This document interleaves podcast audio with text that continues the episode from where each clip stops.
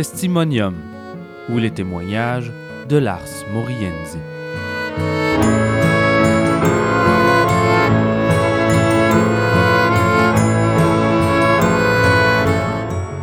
Mon nom est Geneviève Veilleux. Je suis thanatologue et gérante de la maison funéraire Rideau dans l'ouest de l'île de Montréal.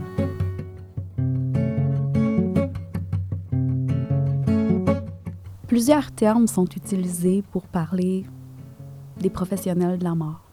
La technique de thanatologie va produire des techniciens en thanatologie ou des thanatologues. Il y a aussi des thanatopracteurs qu'on entend parler. Le thanatopracteur, c'est celui qui va faire la thanatopraxie, donc c'est-à-dire l'embaumement. Le thanatologue a nécessairement fait son cours de thanatologie au Collège de Rosemont, donc est nécessairement thanatopracteur, mais va dans son quotidien embrasser l'ensemble des tâches qui sont à effectuer. Donc, je suis thanatologue, je suis thanatopractrice. Il y a plusieurs chemins qui ont été offerts à ceux que je connais dans le domaine funéraire. Il y en a qui sont nés dans l'entreprise familiale et puis qui ont grandi, puis que c'est juste devenu la nature des choses. Pour moi, c'était vraiment une curiosité, mais c'était aussi la volonté d'effectuer différentes tâches variées, puis j'avais beaucoup de difficultés à mettre le doigt sur le métier que je voulais faire. Quand j'ai sorti du secondaire, j'ai même dû faire un cours d'orientation de carrière parce que j'étais très mélangée. Je voulais un métier qui comprenait des, des aides aux, aux, lois, qui touchait aux lois, la réglementation. Je voulais être assise dans un bureau et aider des gens. Mais j'aimais aussi l'aspect médical. C'était quelque chose qui m'interpellait beaucoup. Mais je me voyais pas toujours enfermée dans une bâtisse. Je voulais aussi parfois travailler à l'extérieur. Bref, j'étais quand même assez mélangée. Au cours de cette euh, session-là, avec mon orienteur, le cours d'orientation, la technique de thanatologie m'a été révélée. J'ai décidé de prendre l'information parce que vraiment, je me rendais compte que ça englobait tout ce qui m'intéressait, mes compétences, mes intérêts. Ben, les compétences, j'allais les acquérir, bien sûr, mais les intérêts, mon savoir-être, mon savoir-faire, j'allais l'accueillir, mais mon savoir-être, c'est quelque chose que je me voyais très bien à l'intérieur de ça. Deux semaines après avoir découvert la technique de thanatologie, ma mère est décédée subitement. Elle est décédée d'une rupture d'anévrisme à l'âge de 39 ans. J'ai donc vécu en tant que cliente ma première approche avec le domaine funéraire. La personne qui nous a accueillis, il y avait vraiment comme une lumière derrière elle. Je me suis dit, oh mon Dieu, ce qu'elle fait pour moi, je vais le faire pour d'autres. C'est vraiment ça que je veux faire. Au cours des funérailles de ma mère, je remarquais des détails, puis je me disais, non, il y a des choses que j'aime, il y a des choses que j'aime pas. Puis moi, je vais faire mieux. Je vais le faire. Je vais embarquer dans le domaine, je vais le faire. Et puis, euh, c'est ce que j'ai fait. La technique de thanatologie au Collège de Rosemont, c'est une technique de trois ans. Elle est très complète. Elle nous enseigne la thanatopraxie, bien entendu, la direction des funérailles, le conseil aux familles, renseigner les familles sur les choix de cercueil, les choix d'urne, les guider aussi sur les décisions qu'elles doivent prendre, tous les aspects légaux, la documentation, les testaments, les préarrangements. Donc, il y a vraiment un gros volet législatif aussi qui est en, en lien impliqué dans la technique de thanatologie et bien entendu beaucoup de cours de psychologie de relations aidantes. Donc, c'est vraiment des cours qui sont complets pour aider une personne à devenir un thanatologue. Bien sûr, l'expérience va ajouter beaucoup. Quand on sort de l'école, on a beaucoup d'informations. Même malgré les stages, on apprend encore beaucoup, mais même après toutes ces années-là dans le domaine, j'apprends encore à tous les jours.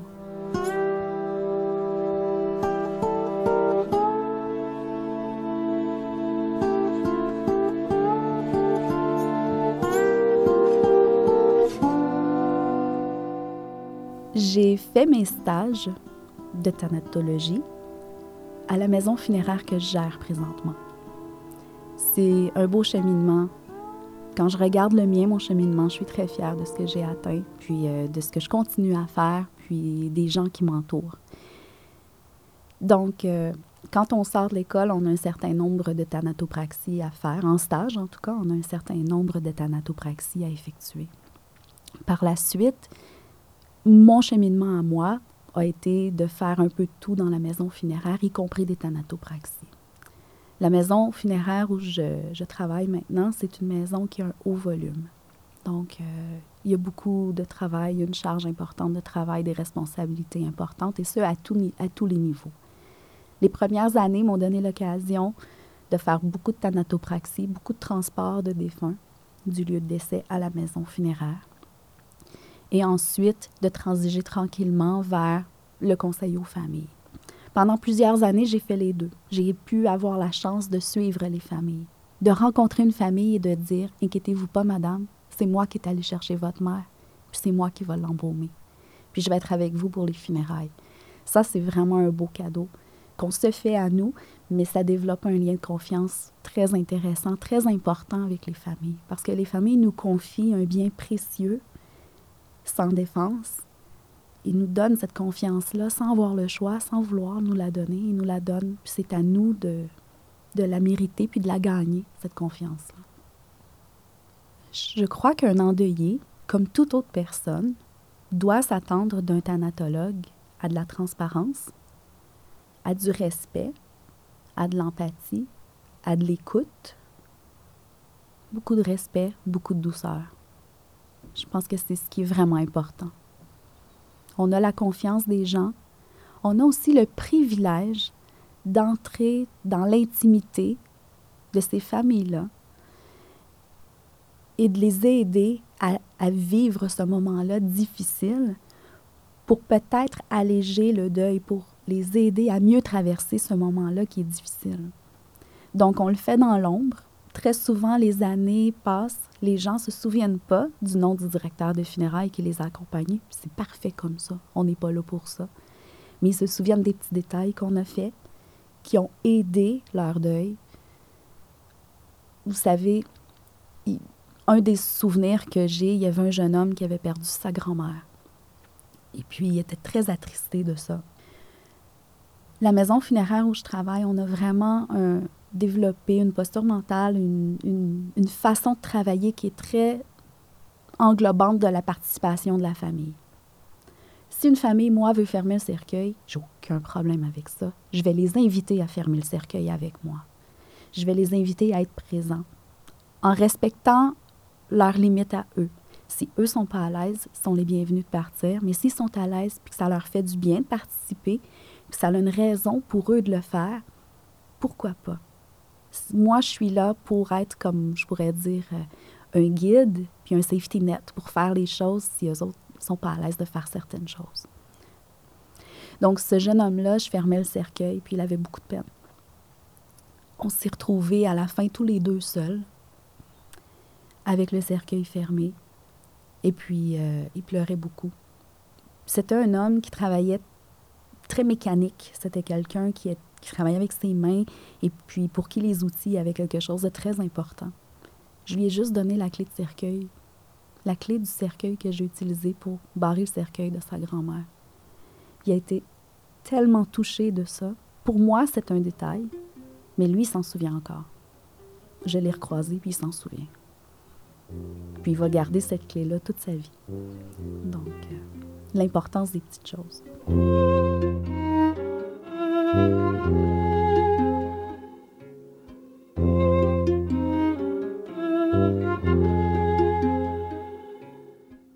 Les maisons funéraires sont très variées sur l'offre de services qu'elles proposent à leur clientèle. Je ne peux pas répondre pour les autres entreprises parce qu'il y a des petits détails qui vont être différents de l'une à l'autre. Règle générale, la maison funéraire va accueillir les gens au moment du décès, va coordonner le transport du, du, défunt du lieu de décès ou du lieu où la personne se trouve, que ce soit à la morgue ou à un autre endroit, apporter la personne à la maison funéraire, faire les soins qui sont requis sur cette personne-là, incluant l'habillage, la mise en cercueil, la coiffure, le maquillage. La coordination des funérailles. Donc, quand je rencontre une famille, je leur explique toujours qu'il y a deux sections. On prend soin du corps, du rituel et le volet légal. Donc, euh, on coordonne les funérailles, on choisit les éléments avec eux. On les aide, en fait. On ne choisit pas pour eux, mais on, on, les aide, on les guide à choisir les fleurs, choisir le cercueil ou l'urne ou le terrain au cimetière, les éléments commémoratifs. Et par la suite, on dirige les funérailles. Donc, on va organiser l'aspect logistique. On va s'assurer que si la famille voulait avoir six porteurs, ben, qu'on va avoir les six porteurs. On va s'assurer que si la famille voulait avoir un lancement de ballon, ben, qu'on ait les ballons. Donc, ça, on va s'assurer de ça. On dirige les funérailles. De l'autre côté, il y a l'aspect légal qu'on accompagne les familles avec aussi, bien entendu. Donc, que ce soit l'enregistrement du décès auprès du directeur de l'État civil, ça, c'est quelque chose qui est requis de faire par toutes les entreprises. Préparer des preuves de décès de la maison funéraire, commander les actes de décès du directeur de l'État civil et différentes entreprises vont offrir des services de support par la suite.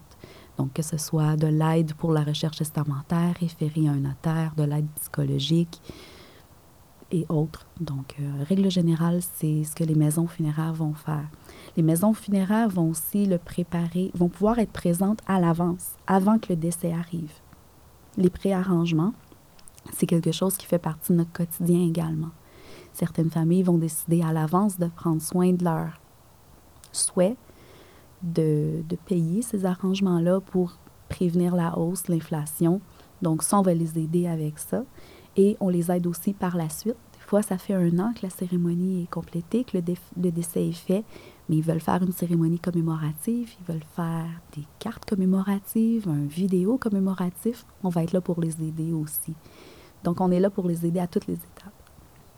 Les préarrangements, c'est effectivement quelque chose qui est important, qu'on recommande, tout simplement parce que, premièrement, ça permet à la personne de voir ses volontés respectées, je comprends que les gens vont l'écrire dans le testament, mais je vais vous expliquer rapidement que les volontés qu'on écrit dans un testament, mais pour avoir accès au testament, il faut avoir fait la recherche testamentaire et avoir accès au notaire, ce qui peut prendre quelques temps. Et ça prend une preuve de décès pour le faire. Donc, pour avoir la preuve de décès, il faut venir à la maison funéraire. Donc, ça peut peut-être glisser ou être une surprise par la suite quand les cérémonies sont complétées. Un préarrangement va aider à sécuriser l'information, que la personne puisse dire, moi, c'est ce cercueil bleu-là que je veux.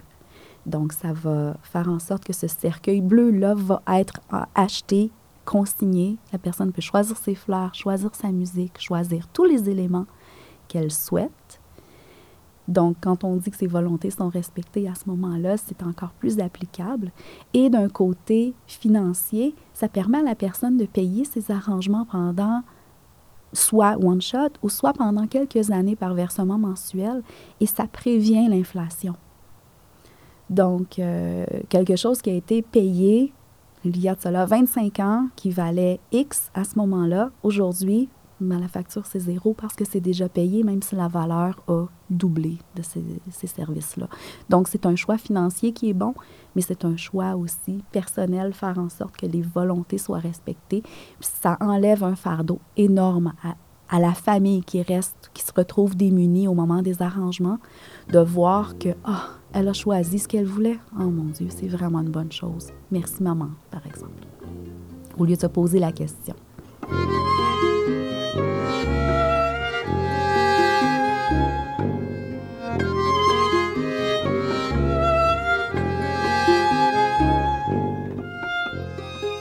Mes premières thanatopraxies, mes premiers contacts avec les défunts, je peux dire que ça s'est bien passé.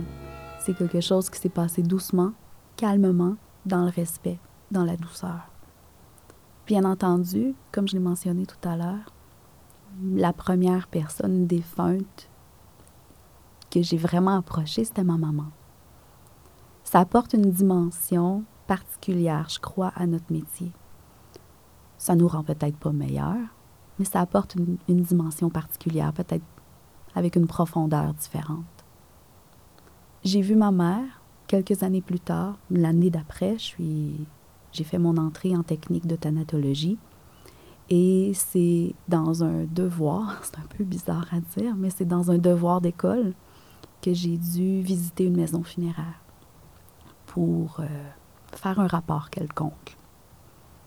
J'ai été accueillie par un thanatopracteur à ce moment-là, qui a été vraiment très gentil, puis il m'a dit, tu es en thanatologie, je sais, j'ai confirmé, veux-tu m'aider? J'ai une thanatopraxie à faire. Puis j'ai dit oui.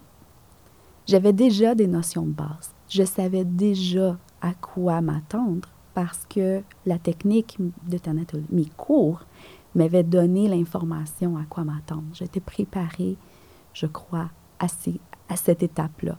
C'est arrivé en surprise, je m'en attendais pas, mais j'étais vraiment euh, satisfaite de la façon que ça s'est passé. La personne avec qui j'étais, c'est une personne respectueuse, c'est une personne qui a une belle éthique de travail. Et puis, euh, ça s'est bien passé. Le défunt était beau à la fin. Ça a été une thanatopraxie qui a été euh, relativement bien. Question de processus, ça s'est bien passé. Et puis, euh, j'ai cru comprendre que sa famille était satisfaite des résultats. Donc, ça a été un bon moment. Et par la suite, ça a été... C'est un beau cadeau de faire une thanatopraxie. C'est un cadeau c'est seulement une personne qui peut prendre soin de cette personne-là. C'est un privilège pour nous d'avoir la confiance de la famille, qu'ils veulent ou qu'ils ne veulent pas, on l'a, mais d'avoir ce privilège-là de prendre soin de la personne, d'être le dernier à lui donner son bain, d'être le dernier à brosser ses cheveux, le dernier à le raser, c'est un beau cadeau. Donc c'est à nous à vivre à la hauteur de ce, ce mérite-là qu'on a eu ce cadeau qu'on a là. Donc, en gardant cet aspect-là, en gardant l'aspect que ce que je fais, je le fais pour aider une personne à avoir une image positive des derniers moments, à garder un beau souvenir de son être aimé. La thanatopraxie, c'est pas quelque chose qui est lourd à ce moment-là. C'est pas lourd. Mon entourage, au moment où je leur ai appris que j'étais inscrite en technique de thanatologie, ont eu euh, des réactions normales, en fait. Certains ont eu peur, peut-être juste parce qu'ils savent pas qu'est-ce que c'est le domaine. Les gens, quand on ne sait pas quelque chose, quand on ne connaît pas quelque chose, ça peut avoir tendance à faire peur. Ou quand on a une perception de quelque chose, ça peut avoir tendance à faire peur. Donc, ma famille, leur réaction au début, c'était peut-être la curiosité aussi, à savoir pourquoi, à savoir qu'est-ce que j'allais apprendre, qu'est-ce que j'allais devenir. Et puis, au cours de mes études, ils ont cheminé avec moi, ils m'ont écouté parler de certains détails, de certaines choses, pas des détails personnels, mais des, choses, des, apprentissages que je faisais, des choses que je vivais. Et puis, ils ont tout simplement découvert le beau côté de ça une des choses qui m'a confirmé que ma famille était un bon support avec ça, c'est qu'au décès de mon grand-père, il me regardait souvent, il, regardait, ma famille, mais avec un œil de est-ce que tout est correct, est-ce que tout est normal. Puis je faisais juste acquiescer ou fermer les yeux doucement, les rouvrir, un petit sourire, puis ça les rassurait. Donc, ça m'a confirmé que ma famille comprenait ce que je faisais maintenant, à ce moment-là, et que, qu'il avait confiance en ce que je faisais, puis que c'était la bonne chose que je faisais. Ma famille vit quand même un petit peu plus loin de la région de la maison funéraire que je gère maintenant.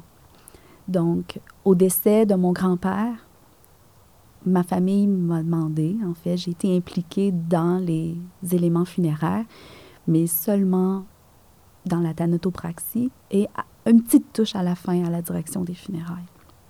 Mon grand-père était un homme qui avait peu de tabous, un homme avant-gardiste, un érudit. Il, me manque beaucoup d'ailleurs. Très sage. Et quand il a su qu'il avait le cancer, il m'a demandé de l'embaumer. C'est lui qui me l'a demandé. On était tous les deux, puis il m'a demandé. Je lui ai demandé s'il était à l'aise avec ça. Puis euh, il était très heureux, très réconforté de savoir qu'il allait être entouré de douceur. En fait, d'avoir la confirmation qu'il allait être entouré de douceur. Il m'a même donné des instructions. Tu vas trimer mes poils d'oreille, hein? tu vas trimer mes poils de nez. Fais-moi beau. Donc, euh, pour lui, c'était réconfortant. Donc, oui, j'ai fait la thanatopraxie de mon grand-père ainsi que de ma grand-mère. Ça a été des moments qui ont été difficiles, mais beaux. Ça a été une thanatopraxie comme d'autres. Tout le monde a droit au respect. C'est pas parce que c'est quelqu'un que je connais qui va avoir une attention particulière, qui va avoir un meilleur soin. Ça, jamais. Un être humain, c'est un être humain qui a besoin d'avoir le respect qu'il mérite. Mais mon grand-père, ben oui, j'ai pleuré tout le temps que je l'embaumais. Puis ça a été plus long. C'est tout. La thanatopraxie de mes grands-parents, ça a été, je pense pour moi, un cadeau. Pour ma famille aussi, j'ose l'espérer. Ça a été un moment privilégié que j'ai eu avec eux. Je me suis demandé au moment où je démarrais la thanatopraxie, l'image m'est passée dans la tête. OK, qu'est-ce que je fais maintenant? Est-ce que je suis en train de craper mon deuil? Est-ce que je vais, comment je vais vivre mon deuil après avoir fait la thanatopraxie? Puis je me suis juste penchée sur le fait que mon grand-père avait confiance en moi, que c'est un cadeau que je lui faisais. Puis je me suis dit, si c'est un cadeau pour lui, c'est un cadeau pour moi. Je l'ai fait. Puis, ben, ça a été une thanatopraxie qui a été bien en façon de processus, donc je le remercie. Et puis, euh, il était quand même très beau après. Il était très serein, très paisible. Puis, euh, c'est un moment qui est particulier dans mon cœur, que je garde vraiment, que je chéris dans mon cœur de savoir que j'ai eu cette confiance-là de lui, ce privilège-là. Pas parce qu'il avait pas le choix, mais parce qu'il l'a choisi. Puis parce que lui, ça le réconfortait. Donc, c'est vraiment juste un beau cadeau.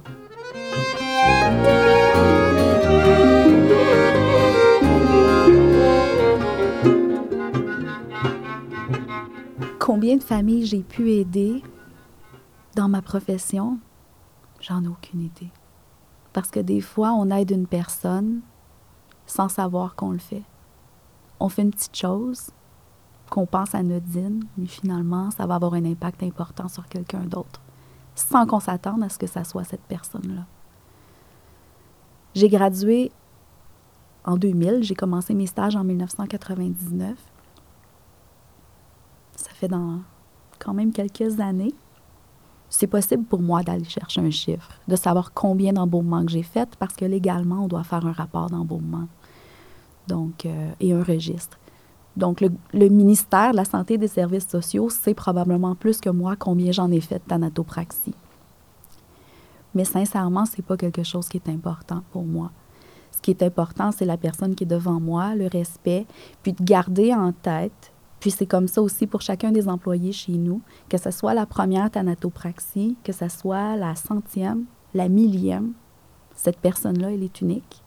Elle a besoin du respect, elle a besoin de ma tête complète pour être en mesure de bien effectuer ce que j'ai à effectuer. Puis pour eux, c'est leur premier décès, même si c'est mon millième. Pour eux, c'est le premier. Donc, le chiffre, pour moi, je ne me suis jamais penchée là-dessus. Un des plus grands impacts d'évolution que je pourrais dire que j'ai remarqué au cours des dernières 20 années. 20 années, c'est vite, mais c'est long quand même, mais c'est très vite. C'est vraiment l'utilisation des technologies. Ça a été un tournant majeur dans plusieurs des choses, dans plusieurs des aspects. J'ai commencé mes balbutiements dans l'industrie funéraire. On prenait les arrangements, les notes, la déclaration de décès, c'était tout à la main. J'ai connu ça, écrire le nom du défunt et son adresse et sa date de naissance environ 8-9 fois dans un dossier, peut-être même plus. Maintenant, on a affaire avec l'extranet, euh, qui est un lien particulier avec le directeur de l'État civil pour enregistrer le décès. Donc, euh, je le tape, c'est fait, c'est enregistré tout de suite, presque tout de suite l'avenue technologique a vraiment été un tournant majeur. Autant pour les familles que pour nous, pour nos méthodes de travail que pour la communication avec les familles. Ça a été vraiment un tournant majeur. Ensuite, le multiculturalisme de la région à laquelle je travaille, c'est quelque chose qui a toujours été là. C'est peut-être juste moi qui l'a appris, qui a appris à approfondir un petit peu plus mes connaissances sur les autres mais c'est toujours là. Certaines personnes se sont délaissées de la religion. Certaines d'autres se sont approchées. Mais c'est sûr que les églises, parfois, sont un petit peu plus vides qu'avant. Un des tournants aussi importants des, dernières 20 années que moi j'ai observé, c'est l'utilisation de nos chapelles sans dénomination, avec des prêtres laïcs ou des personnes sans dénomination, avec la musique populaire pendant la cérémonie. C'est quand même quelque chose que j'ai remarqué un petit peu plus. Œuvrant dans un salon funéraire dans l'ouest de l'île de Montréal, on est en contact avec un grand bassin multiculturel. Bien entendu, si je travaillais en région, par exemple euh, dans le fond de la BTB ou en Gaspésie, probablement que j'aurais pas ce contact-là qui est aussi riche. J'aurais un contact encore enrichissant, mais avec des familles un petit peu plus similaires aux unes des autres, avec des rituels similaires. En fait, j'ai travaillé à Trois-Rivières pendant plusieurs années et c'était euh, justement des familles avec des rituels plus semblables aux uns des autres.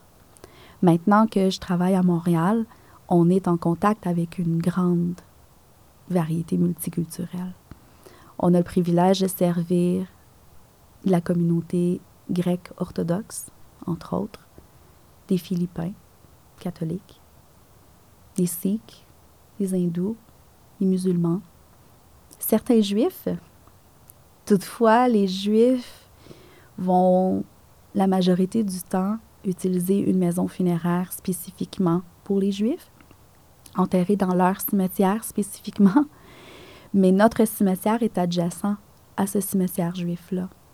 Ce qui fait en sorte que nous, on va aider les, les gens juifs quand ils ont un décès et que c'est des gens qui sont interconfessionnels. Un enterré dans le cimetière juif, l'autre enterré chez nous. Proches l'un de l'autre quand même. Ou des personnes juives qui veulent la crémation parce que ça ne fait pas partie de leur rituel de façon traditionnelle. Nous, on va être là pour ces gens-là. Il y a quand même des belles différences dans tous ces rituels-là. Oh, les, Chinois aussi, des bouddhistes. On a accès à faire partie de l'intimité et à guider les familles avec leurs rituels. Avec tout ça. Donc oui, on a dû apprendre, on a dû euh, apprivoiser, connaître certaines spécifications, certaines, spécificités importantes pour ces gens-là. La clé, c'est de l'accueillir avec le respect, sans jugement. C'est pas parce que leur religion est différente de la mienne qu'elle est moins bonne ou meilleure. Elle est différente. Puis il y a de la beauté là-dedans. De se rendre compte que chacune des personnes croit à quelque chose qui est différent, mais qu'à la base, ça revient au même honorer une personne, le respect des autres, l'amour. C'est ça la base de toute religion. C'est ce que j'ai pu observer dans mon travail. C'est que chacune des religions a ça comme point central. Puis ensuite, ben, le reste, c'est des choses qui s'apprennent, des détails. Que les Sikhs, les Hindous, ben, vont toujours être présents à la crémation. C'est toujours une crémation. Toujours. Et qui vont toujours être présents qu'un Italien ou un Grec orthodoxe incinéré, oh mon Dieu, c'est presque un sacrilège. L'Église n'acceptera pas de recevoir un défunt sachant qu'il va être incinéré après. Donc, euh, il y a plusieurs petites choses à savoir, mais on finit par l'apprendre, euh, soit à l'école, mais peut-être plus sur le, sur le tas, comme je pourrais dire, en travaillant. On l'apprend avec nos collègues parce que quand on sort de l'école, on ne sait pas à quel endroit on va aller travailler. Comme je dis, en région, ben, il y en a peut-être un petit peu moins. Mais les familles, habituellement, ont une bonne idée de leur euh, rituel. On voit certaines communautés, toutefois, qui sont euh, un petit peu plus éloignées de leur rituel. C'est arrivé à quelques reprises que nous-mêmes, on a guidé une famille en disant Votre rituel, c'est ça. C'est déjà arrivé. Je pense euh, à un jeune une jeune famille chinoise bouddhiste qui enterrait leur maman qui était décédée un peu trop tôt. Et puis, euh, il n'y avait pas de repère, il n'y avait pas d'ancêtre avec eux, il n'y avait pas de personnes seniors avec eux. Donc, ils connaissaient très peu leur rituel. Puis c'est nous qui leur se dit. Règle générale, c'est ce qu'on voit, c'est ce qu'on fait. Est-ce que vous êtes à l'aise avec ce rituel? Oui, non. Là, ils nous disent, ben oui, ça, c'est, si, si on fait ça habituellement, on va le faire. Parfait. Donc, on, les guide avec ça. Ça, c'est notre travail. Puis c'est vraiment bien de savoir que cette famille-là a été fière de bien paraître aux yeux de la communauté parce qu'il y avait l'air de connaître leur rituel grâce à nous. C'est, c'est vraiment, euh, c'est très valorisant comme travail.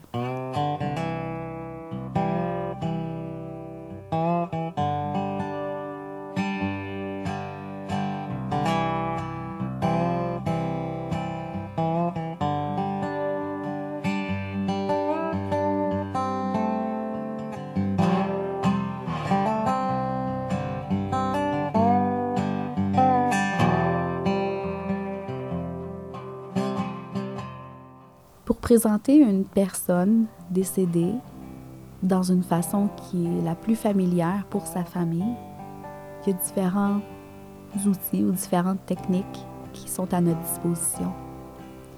Bien entendu, le contact avec la famille, c'est quelque chose qui nous aide beaucoup.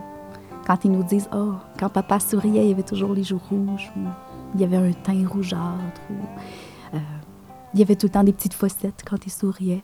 Ça, les familles vont nous partager ça. Il faut avoir l'audace, il faut avoir l'ouverture de leur poser la question. Parlez-moi de votre père, parlez-moi de votre mère, Dé- décrivez-moi-le physiquement. Donc, euh, même si on a la photo, des fois, pour eux, de parler de la personne, c'est bien pour eux. Puis nous, on a besoin de le savoir, puis eux, ça leur aide. Donc, c'est c'est quelque chose comme ça qui va nous aider. Les photos, bien entendu, c'est quelque chose qui va nous aider beaucoup. Et les repères anatomiques. Si vous mesurez la distance ici entre vos deux yeux ah, ou votre nez, c'est exactement la même longueur qu'un œil. Donc, c'est exactement la même distance. Et puis, euh, voilà, c'est pas tout le monde qui est déformé. Donc, il y a différents re- repères anatomiques qui existent dans... Vous pourrez le mesurer si vous voulez. Mais il y a différents repères anatomiques comme ça qu'on apprend. Euh, des mesures qui sont presque exactes chez tout le monde. Euh, un tiers, un tiers, un tiers. Le visage est constitué de trois tiers. Donc, c'est des repères anatomiques qui peuvent nous aider à présenter une personne, à savoir si on a trop fermé sa bouche ou pas assez. Donc, des petites techniques comme ça qui sont mises à notre disposition. Puis, bien entendu, les photos. C'est ce qui est le plus important, les photos. Euh, quand les familles nous apportent une photo quand leur grand-mère avait 20 ans, ben, c'est une belle photo.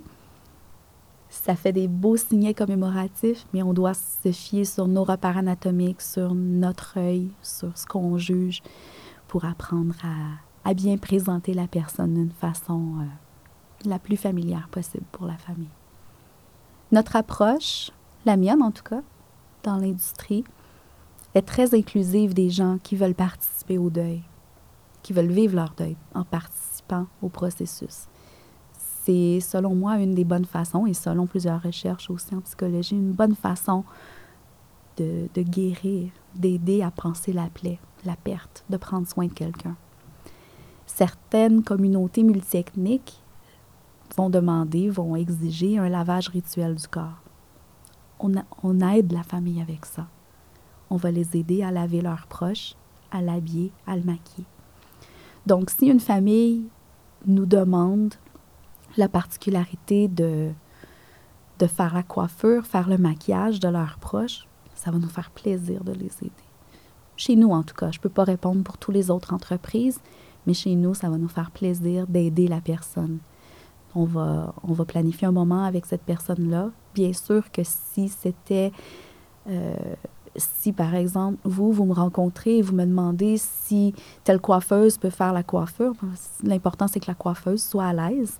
Mais en respectant la personne, nous, on n'a aucun problème. On va aider la personne, tant que ça reste dans les limites du, moral et du éthique.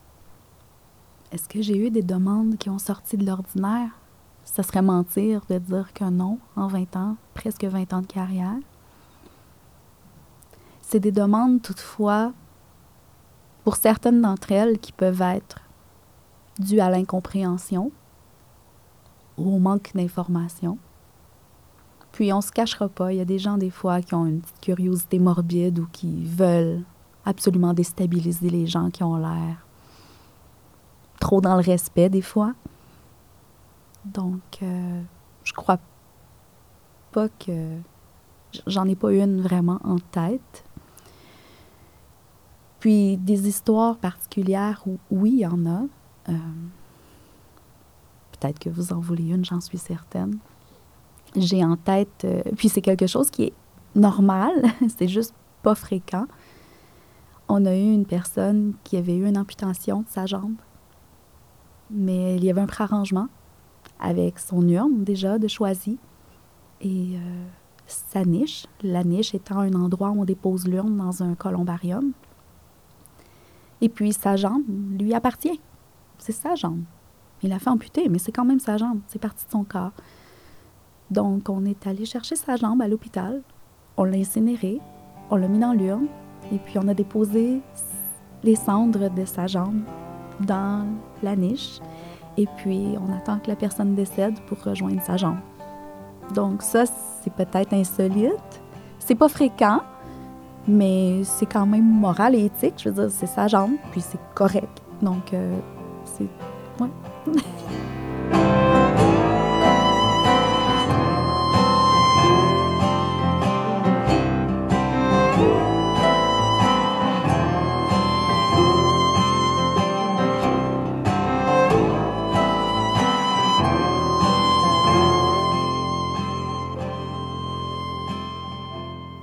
processus de la thanatopraxie, c'est un processus qui peut varier en temps, dépendamment de la condition de la personne qu'on a devant nous.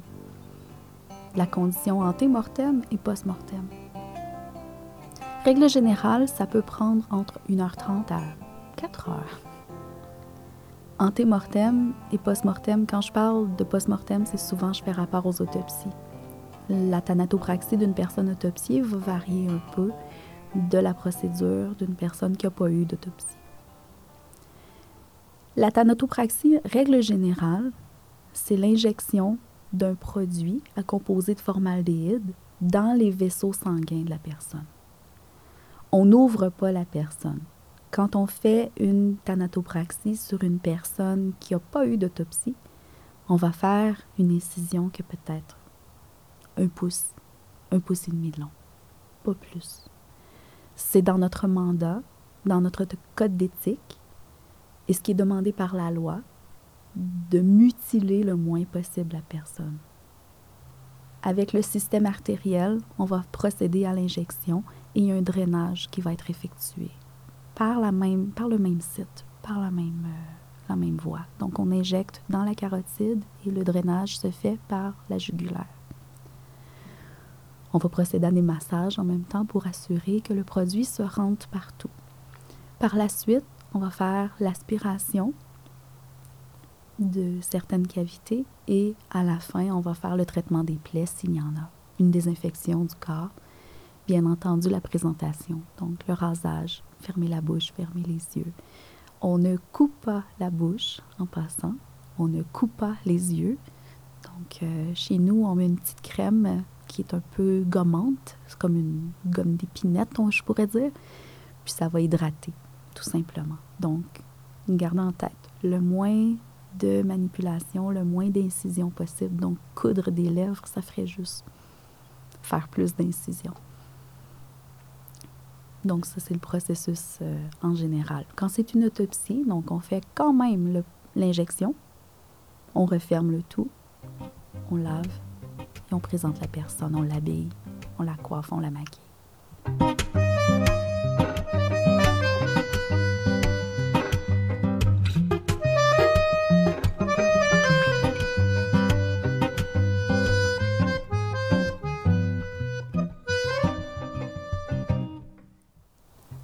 Thanatologue, ça nécessite une grande polyvalence, une grande écoute,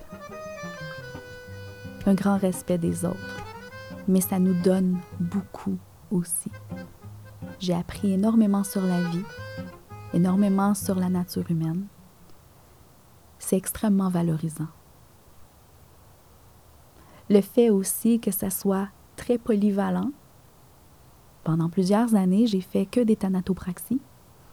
Pendant d'autres années, je n'ai que rencontré des familles. Mais après, j'ai seulement dirigé des funérailles. Il y a une grande polyvalence dans le domaine. Je me vois vraiment pas faire autre chose que ça. Ça m'apporte beaucoup. Ça peut être difficile un peu parfois comme métier. Les gens meurent à Noël, meurent quand c'est notre fête, meurent à la Saint-Valentin. Donc, euh, ça peut être. Euh, peut demander une grande compréhension de notre famille, de nos conjoints. Mais c'est un métier qui est à la base un beau métier humain qui nous apporte beaucoup puis qui apporte beaucoup aux autres aussi. Donc, je pense que je vais prendre ma retraite avec euh, le même saut que je porte maintenant.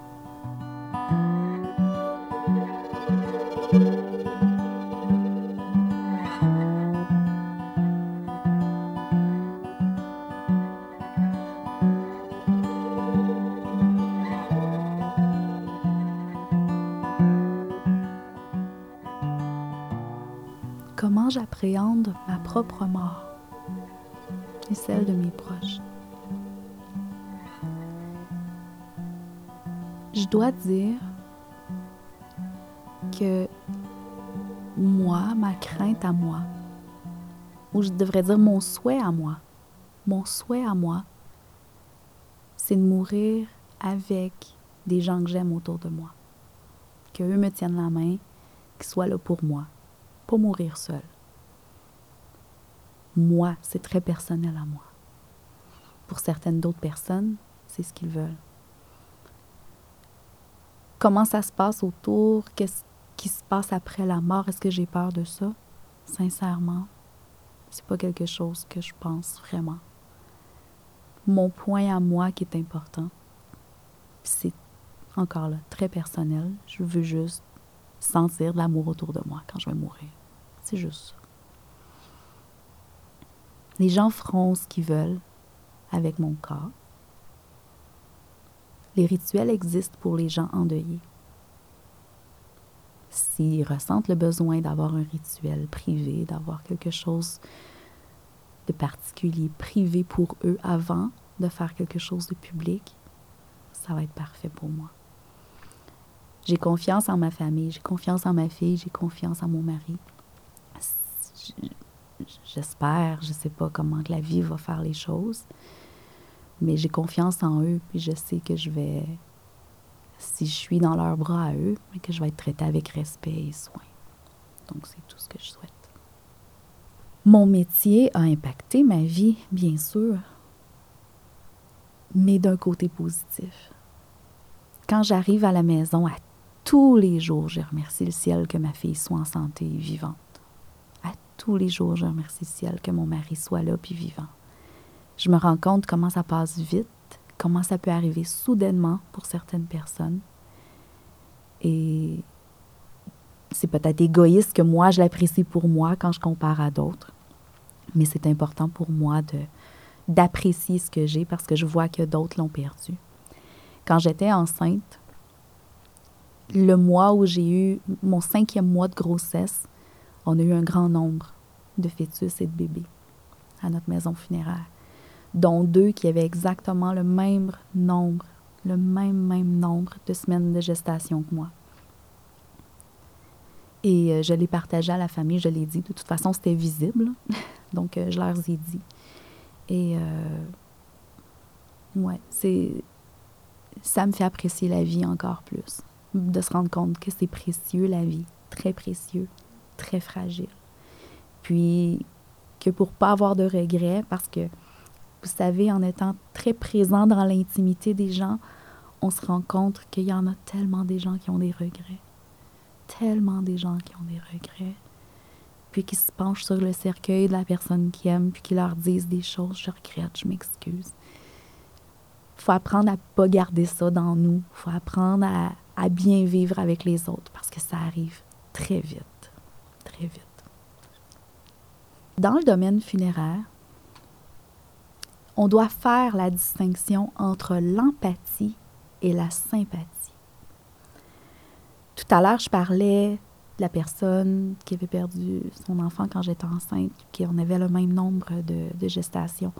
Donc, et, puis, c'est en lien avec toutes les autres personnes aussi, tous les autres défunts qu'on sert. quand on est thanatologue, on doit faire preuve d'empathie.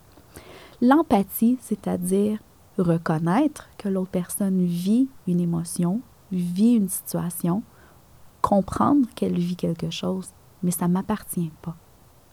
La sympathie, c'est de partager la peine. Ça, c'est une grosse différence à faire. Je, me dois d'être empathique, d'être sensible à la peine des autres, de la comprendre, puis je vais faire mon possible en tant que professionnel pour alléger tout ce qui peut se passer autour, que cette famille-là n'ait pas à penser aux petits détails pour justement vivre ses émotions. Donc, euh, cette famille-là n'a euh, pas besoin de se casser la tête pour commander les fleurs, je vais le faire. Ils n'ont pas besoin de commander le traiteur, je vais le faire. Ils vont pouvoir se concentrer sur leurs émotions. Donc, mon empathie plus mon travail professionnel va servir à ça. Ma sympathie, ça rentre en ligne de compte quand je m'implique personnellement. Puis ça, c'est important de faire la distinction parce que si on est sympathique à chacun des deuils, je pense que ça pourrait être beaucoup plus lourd à, traverser comme carrière.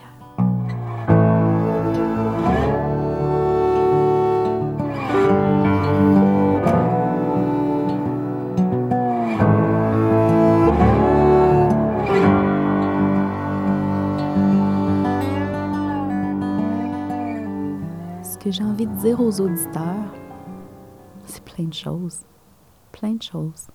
La vie est courte, faut en profiter. Ça passe vite, beaucoup plus vite que ce que vous pourriez penser.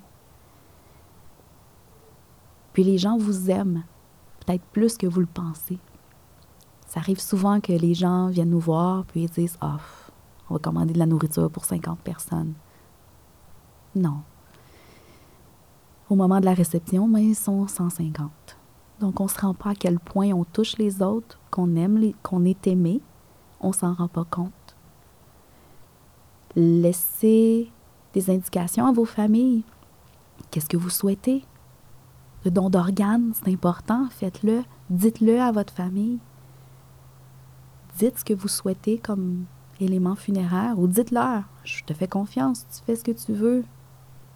Mais partager ce que vous en avez envie. Si vous n'êtes pas capable de le partager par euh, verbalement, écrivez quelque chose. Écrivez-le, mettez-le, partagez-le. Puis traitez les autres avec amour et respect. Ça passe trop vite, puis ça aide au deuil quand on le fait avant.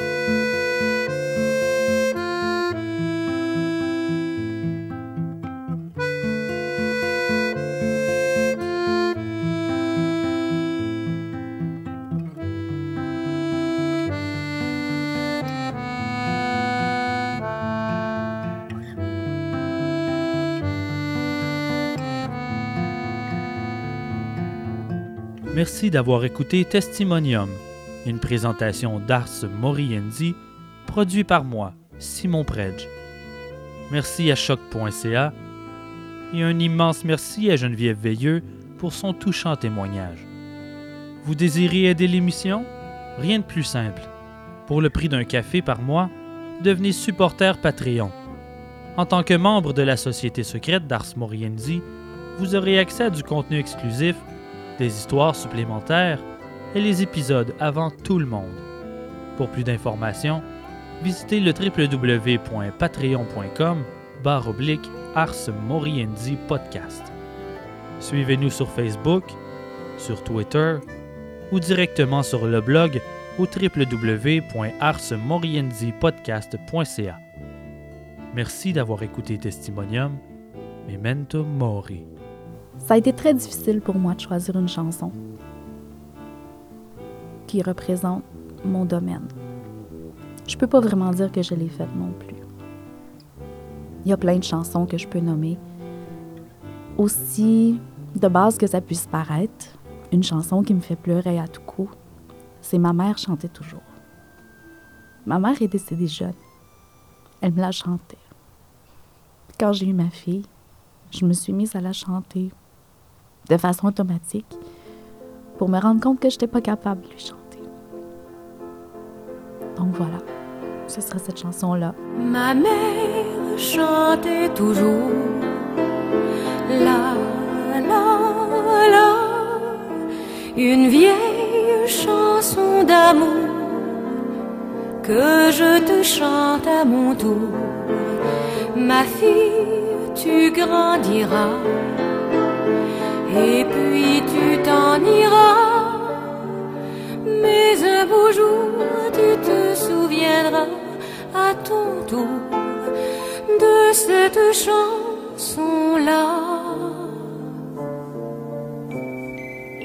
Il était un matelot qui, pour gagner le cœur des filles, leur promettait des jours plus beaux sous le ciel des Antilles. Bien vite lui rendait les âmes, mais quand ils repartaient sur l'eau, leurs larmes allaient grossir les flots. Ma mère chantait toujours la la la une vieille chanson d'amour que je te chante à mon tour. Ma fille, tu grandiras et puis tu t'en iras. Mais un beau jour, tu te souviendras à ton tour de cette chanson-là. Mais un jour le matelot fut tué d'un coup de couteau. Ensuite j'ai oublié les mots, mais la fin, je m'en souviens. Aussitôt qu'ils sont amoureux, tous les hommes sont des matelots. Dans leurs yeux dansent des vagues bleues. Ma mère chantait toujours.